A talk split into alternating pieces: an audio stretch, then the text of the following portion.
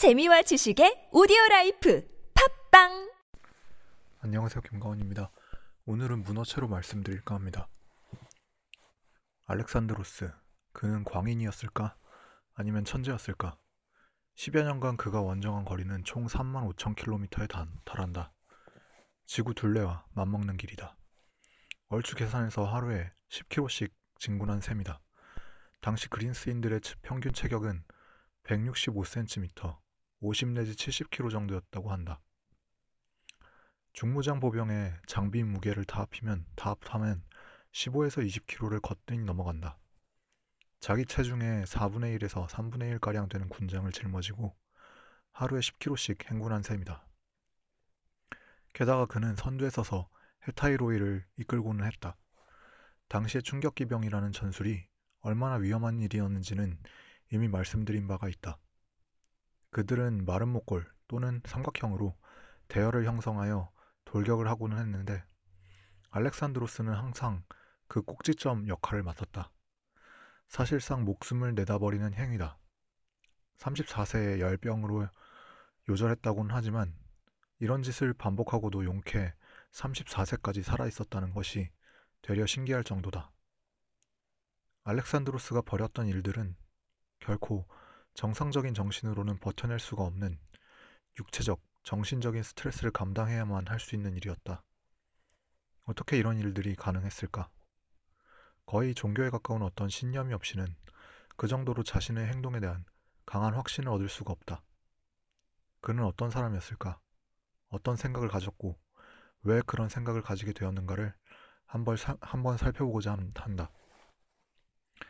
그의 아버지 필리포스는 전쟁이라는 이름의 폭력을 서슴없이 사용하면서도 다른 한편으로 냉철, 하게 외교 정국을 살필 줄 아는 폭력성과 현실 감각이 뒤섞인 인물이었다. 그의 어머니는 어떠했을까? 그녀의 이름은 올림피아스였다. 에피루스의 왕녀였다고 한다.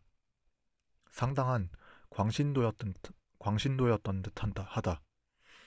언제나 오르페우스와 디오니소스의 광적인 제사 의식에 열중하였다는데 뱀을 굉장히 잘 다루었다고도 전한다.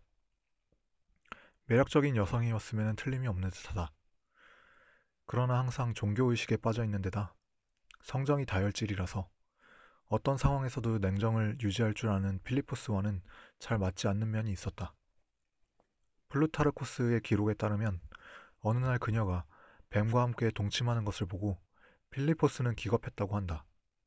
그 이후로 사가, 사랑이 식었다는데 글쎄 실제로는 아마도 성격 차이, 차이에 더해서 필리포스가 많은 아내, 아내들을 맞이한 것이 원인이 되지 않았을까. 시간이 갈수록 이 둘은 서로 사이가 좋지 않게 되었다. 심지어 올림피아스는 이런 주장마저도 했다. 알렉산드로스는 필리포스의 아들이 아니라 제우스 신의 아들이라는 것이다. 제우스가 뱀으로 변해서 그녀와 관계를 했다나 뭐라나. 마리아 갖다 붙이기 나름이니 별 상관은 없다만 왜 그런 말을 갖다 붙였는가 하는 이유가 중요할 것이다. 아마도 여러 자식들 중에 알렉산드로스를 돋보이게 하기 위함이 하나의 이유였겠다. 그리고 그녀의 광신적인 면도 한몫했을 것이다. 어려서, 어려서의 의식 형성에 부모가 끼치는 영향은 크다. 어머니가 자식을 제우스 신의 자식이라고 믿고 굳게, 굳게 믿고 키운다면 그 자식도 은연중에 자신은 신의 자식이라고 믿고 클, 클 수가 있다. 또한 당신은 이러한 신화적인 설명이 그저 허튼 소리로만 치부되지 않던 시절이었다. 어릴 때는 누구나 마법 같은 얘기에 매료되는 법이다. 그리고 자신이 특별하다고 믿고 싶은 욕망은 아이나 어른이나 다 마찬가지다.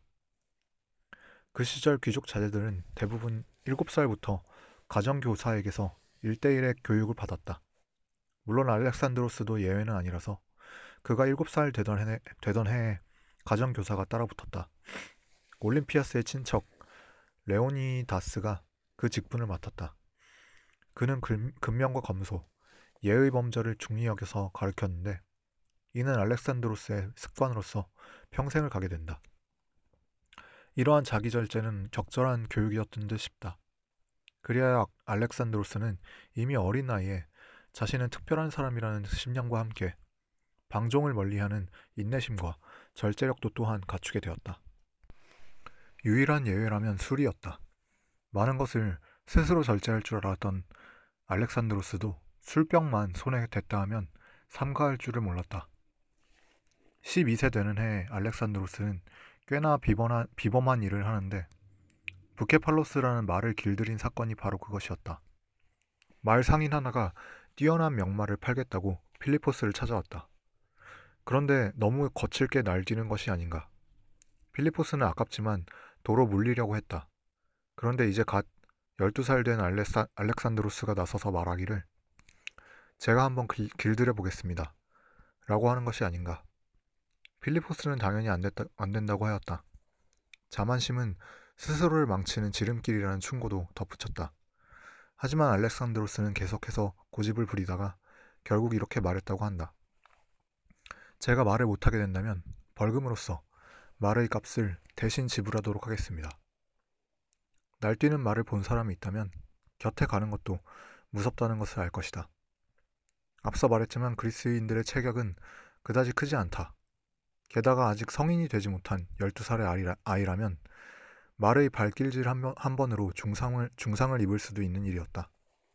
필리포스는 끝까지 주저하다가 마지못해서 허락을 해주었다. 알렉산드로스는 말 고삐를 쥐고, 쥐고 는 부케팔로스가 그림자를 보지 못하도록 말 머리를 태양 쪽으로 향하도록 하였다. 말은 자신의 그림자가 어지러이 변하는 모습을 보면서 흥분하고 있었던 것이다. 말이 흥분을 점차 가라앉히자 알렉산드로스는 가볍게 뛰어올라서 말을 타고 달렸다. 잠시 후 그가 부케팔로스를 타고 돌아왔을 때 사람들은 아낌없는 박수 갈채로 맞이해 주었다. 12살 난 청, 청소년이라면 말이 눈앞에서 날뛰는 모습만으로도 기겁을 하는 것이 정상이다. 그런데 알렉산드로스는 겁을 먹지 않았을 뿐만 아니라 냉정하게 상황을, 상황을 살피고 그 원인을 찾았다. 그리고 자신의 판단을 확신하고 그것을 침착하게 실행에 옮겼다. 이 사건 하나만 보더라도 그가 열정, 이성, 그리고 행동력을 균형 있게, 균형 있게 갖췄던 사람이었음을 쉽게 짐작해 볼 수가 있다. 필리포스도 꽤 감명을 받았던 모양이다. 그는 기뻐하면서 아들에게 이렇게 말했다고 한다. 아들아, 너는 내게 맞는 나라를 다른 땅에서 찾거라. 마케도니아는 너를 만족시키기에는 너무 좁구나. 필리포스는 아마도 이때부터 알렉산드로스를 후계자로 정할 생각을 가지지 않았을까 싶다. 12살 때까지 알렉산드로스의 교육은 너무 양 극단에 치우쳐져 있었다. 그의 어머니는 디오니소스를 추종하는 종교적인 인물이었고 그의 첫 스승 레오니다스는 그와는 반대로 엄격하게 근검과 절제를 중시했다. 물론 이 두 가지의 상반된 사고방식은 그 나름대로 알렉산드로스에게 좋은 영향을 준 것 같지만 필리포스는 무언가 다른 것이 필요하다고 생각한 모양이다. 그럴지도 모른다. 인간은 어렸을 때에는 최대한 다양한 것들을 접해보는 것이 좋다. 하지만 철이 들기 시작하면 그러한 다양함을 하나의 인격 안에서 서로 조화시킬 수가 있는 무언가가 필요해지는 법이다. 그래서 필리포스가 선택해준 스승이 바로 아리스토텔레스였다. 적절한 선택이었다고 할 수 있을 것 같다. 그는 당대 최고의 석학 중의 하나였다. 서양 철학사상 처음으로 가치론, 인시록, 인식론, 존재론의 구, 존재론을 구분, 인지하고 발전시켰던 인물이었다. 게다가 아리스토텔레스는 중용을 중시하여 학문을 단순하게 이상향에 대한 축으로서 바라보지 않고 현실에서의 실천으로 연결시켰다. 알렉산드로스는 아리스토텔레스에게서 수사학, 의학, 철학, 음악, 기하학, 문학 등 많은 것들을 배웠다. 필리포스는 아리스토텔레스를 초빙하면서 따로이 학교도 세워주었고 배움을 원하는 아, 마케도니아의 많은 자제들은 그리로 찾아왔다. 아리스토텔레스는 실내에서 강의를 잘 하지 않았다고 한다. 야외를 천천히 거닐면서 강의를 했기 때문에 소유학파라는 별명이 붙었는데 이런 강의법 또한 움직이는 것을 좋아하는 알렉산드로스의 기질에 잘 맞았을 터였다. 무엇보다 알렉산드로스가 마음에 들어했던 것은 호메로스의 문학이었다. 그는 알레, 아리스토텔레스가 직접 필사해준 일리아드 교정, 교정본을 항상 들고 다녔고 잘 때는 베개 밑에 단도와 함께 그 책을 넣어두었다고 전한다. 그는 훗날 이렇게 말했다. 아버지 필리포스는 나에게 생명을 주었지만 아리스토텔레스는 나에게 훌륭하게 사는 법을 알려주었다. 아리스토텔레스 밑에서 학문과 논증을 배우면서도 다른 한편으로 일리아드 속 신이, 신화적이고 영웅적인 삶을 그는 동경했다. 알렉산드로스는 철저한 영웅주의자였고 자신을 신화 속의 영웅이라고 믿었다. 그러나 다른 한편으로 폭력과 파괴만이 영웅이 할 일은 아니라고 여겼다. 그는 혈연 공동체와 신앙 공동체의 틀을 벗어나서 세계인으로서 사고할 줄 알았던 사람이었다. 그는 단순히 누구보다 더 많은 땅을 점령하고자 점령하고자 전쟁을 했던 것은 아니었다. 진정으로 하나 된 세계를 이룩하고자 했고 그러한 그의 이상향은 아리스토텔레스의 목적론에서 일정 부분 그 영향을 받았던 것이 아니었을까? 청년, 시절 알, 알렉산드로스는 자신의 정체성을 영웅으로 인식했고 자신의 삶의 목적은 하나된 세계를 경, 건설하는 것이라고 생각했던 듯하다. 영웅의식, 세계통일 이 두 가지는 그의 인생을, 인생을 관통하는 거대한 전체, 정체의식이자 목적의식이었다. 큰 역사를 이루기 위해서는 어느 정도 광기가 필요하다. 그리고 어느 정도의 광기를 위해서는 신념이 필요하다. 그릇된 신념은 한편으로 가장 큰 비극을 낳지만 바른 신념은 가장 아름다운 인간의 모습을 보여주기도 한다. 알렉산드로스의 신념은 어느 쪽이었을까? 그 판단은 독자분들의 몫으로 남겨두는 게 좋겠다. 알렉산드로스가 16세가 되자 필리포스는 자신이 출정을 하게 될 경우에 알렉산드로스에게 섭정을 맡겼다. 16세면 현대인 관점에서는 대략 고교 2년생쯤 된다. 마침 일이 처, 터졌다. 필리포스가 원정으로 자리를 비운 사이 현재 불가리아 지역 쪽에서 마이도이족의 봉기가 일어났다. 알렉산드로스는 군사들을 이끌고 이 봉기를 신속하게 진압했다. 물론 당시 마케도니아 군사들의 훈련 수준으로 보았을 때 그냥 평범한 장군이 군사를 지휘했다고 하더라도 진압하기가 별달리 어려운 일은 아니었을 것이다. 하지만 16세가 감당하기에 쉬운 일도 또한 아니었고 그 전투의 자세한 경과는 알 수 없지만 꽤나 지휘를 잘했던 모양이다. 이 사건 이후로 필리포스는 원정을 갈 때 알렉산드로스를 항상 곁에 두었다. 그리하여 18세 되던 해에 카이로네아 전투에서 이미 공훈을 세웠음은 기술한 바가 있다. 알렉산드로스가 19세 되던 해의 일이다. 실질적으로 그리스 제패를 달성한 필리포스는 45세였다. 그는 에우리디케라는 여성과 사랑에 빠졌다. 그녀는 꽤나 야심가였던 모양이다. 필리포스에게 올림피아스와 이혼할 것을 요구했다. 그런 이혼은 더 이상 필리포스와 올림피아스 둘만의 문제가 아니었다. 만일 그런 일이 일어날 경우 차후 알렉산드로스는 정통성을 의심받게 될 것이 뻔했다. 그렇게 되면 왕실에 권력투쟁에 피바람이 몰아칠, 몰아칠 가능성이 높았다. 하지만 필리포스는 이 여인의 대담한 요구를 받아들였다. 나는 필리포스의 모습에서 비스마르크가 겹쳐 보이고는 한다. 전쟁을 벌이기 이전에 치밀하게 계산을 하고 정치적인 목적을, 목적을 달성하면 미련 없이 전쟁을 마무리 짓는다. 이런 냉철한 현실 감각이 필리포스의 장점이었다. 그런 필리포스가 왜 에우리디케의 요구가 위험하다는 것을 보지 못했을까? 당시 필리포스는 거듭된 전쟁으로 인해서 많은 장애를 안고 있었다고 전한다. 한쪽 눈을 실명했고 어깨가 불편했으며 허벅지 부상으로 절름발이가 되어 있었다. 현실주의자인 현실주의자였던 필리포스는 어쩌면 페르시아와, 페르시아와 전쟁을 치룰 생각이 없었을지도 모른다. 정보의 중요성을 누구보다도 더 잘 알던 그였으니 페르시아의 국력 또한 정확하게 파악해 두고 있었을 것이다. 700만 평방 제곱킬로미터 이상의 영토, 수천만의 인구, 그다지 승산이 높지 않았음을 몰랐을 리가 없다.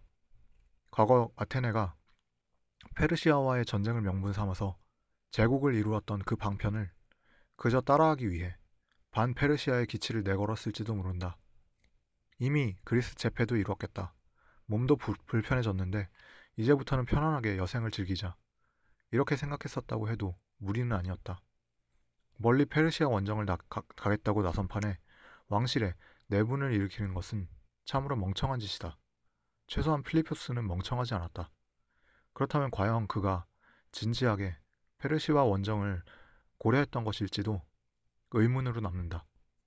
어쨌든 결국 필리포스는 알레산드로스의 반대, 반대에도 불구하고 올림피아스와 이혼을 하였다. 필리포스와 에우리디케의 결혼식 알렉산드로스는 벌레, 벌레 씹은 표정으로 묵묵히 술만 들이키고 있었다. 분위기는 꽤 흥겨웠다. 필리포스와 아타로스는 한껏 취해 있었다. 흥에 겨운 나머지 아타로스는 술잔을 높이 들고 건배를 제안했다. 그리고 이렇게 말했다고 한다. 이제서야 모두들 정식 왕위 계승자를 기대할 수가 있게 되었군요. 이는 알렉산드로스의 정통성을 정면으로 부인하는 행위였다. 설령 아타로스가 아무리 취해 있었다고 해도 이런 방어, 발언이 갖는 의미를 깨닫지 못했을 리는 없다. 알렉산드로스는 분노한 목소리로 외쳤다고 한다. 그렇다면 날더러 첩의 자식이라고 하는 것이냐? 알렉산드로스는 아타로스를 향해서 술잔을 힘껏 집어던졌고 흥겹던 결혼식은 순식간에 아수라장으로 변했다. 필리포스도 우라가 치밀었다. 고작 19살 난 아, 들이 45세의 위, 위협을 달성한 아버지의 권위를 짓밟, 짓밟으려고 하고 있었다. 괘씸한 마음에 칼을 뽑아, 칼을 뽑아 들고 휘두르려고 했다.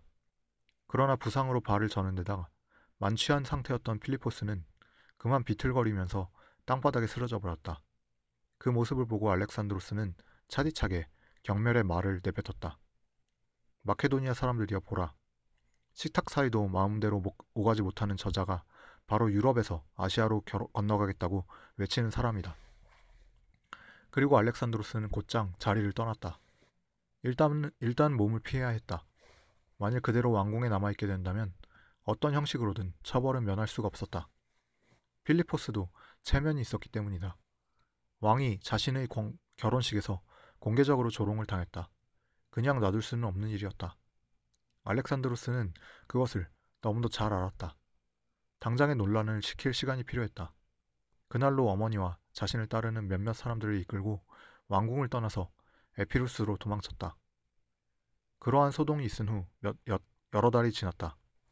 데마라토스라는 인물이 왕궁을 찾아왔다. 그는 필리포스의 오래된 친구였다. 코린토스 출신인 이 친구에게 왕은 물었다. 그리스 폴리스들은 서로 평화롭게 지내고 있는가?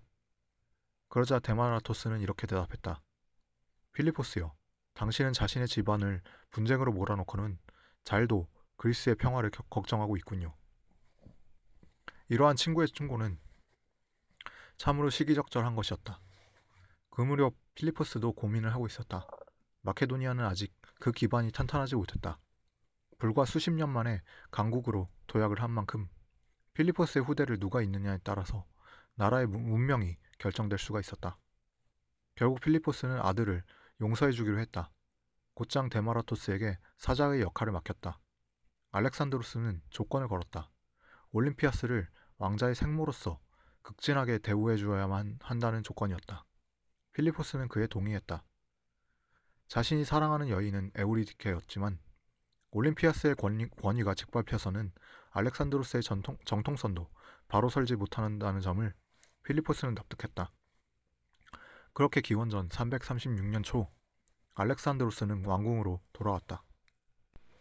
그러나 돌아왔다고 해서 모든 궁정 왕, 암투들이 해소된, 해소된 것은 당연히 아니었다. 올림피아스와 에우, 에우리디케는 사상권권 대립, 대립을 했다. 에우리디케는 임신한 상태였다.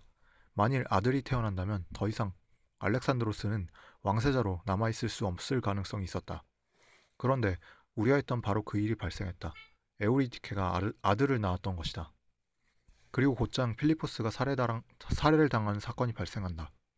알렉산드로스의 숙부인 에피루스와 알렉산드로스의 누이인 클레오파트라 간의 결혼식 날 근위대 대장인 파우사니아스가 필리포스의 심장을 단검으로 찔렀다. 그는 건물 밖으로 도주하는 데는 성공하지만 곧자로, 곧바로 붙잡혀서 처형을 당한다. 오늘날까지도 파우사니아스가 왜 필리포스를 죽였는가 하는 점은 오직 추측만이 가능하다. 의아한 점은 그가 살해에 성공한 이후 곧바로 건물 밖으로 도주가 가능했다는 것이다. 건물 안에서 근위, 군의병, 근위병에게 붙잡혀서 죽었다 하면 모를까. 건물 밖으로 도주에 성공을 했음에도 곧바로 잡혀 죽였다는 것은 앞뒤가 잘 맞지 않는다. 시해를 사주한 누군가가 도주할 방조, 방도까지 제공을 해준, 다, 해준 다음에 후환을 없애기 위해 죽였다는 설명이 가장 이치에 맞다. 그리고 배우의 인물로서 예나 지금이나 지목되는 인물은 올림피아스와 알렉산드로스다. 필리포스의 암살 이후 마케도니아 민중 여론은 알렉산드로스 쪽으로 기울어졌다고 한다. 왜 정시를 내쳐서 왕위의 계승에 혼란을 초래했냐는 것이 그 이유였다. 그리스 폴리스들도 필리포스의 죽음을 은근히 반갑게 여기고 있었다. 결국 귀족들과 병사들에 의해서 추, 추대가 됨으로써 알렉산드로스는 왕위를 계승했다. 기원전 336년의 여름, 알렉산드로스의 나이 갓 스무 세였다. 예, 오늘은 여기까지 하겠습니다. 즐거운 하루 되시길 바랍니다. 감사합니다.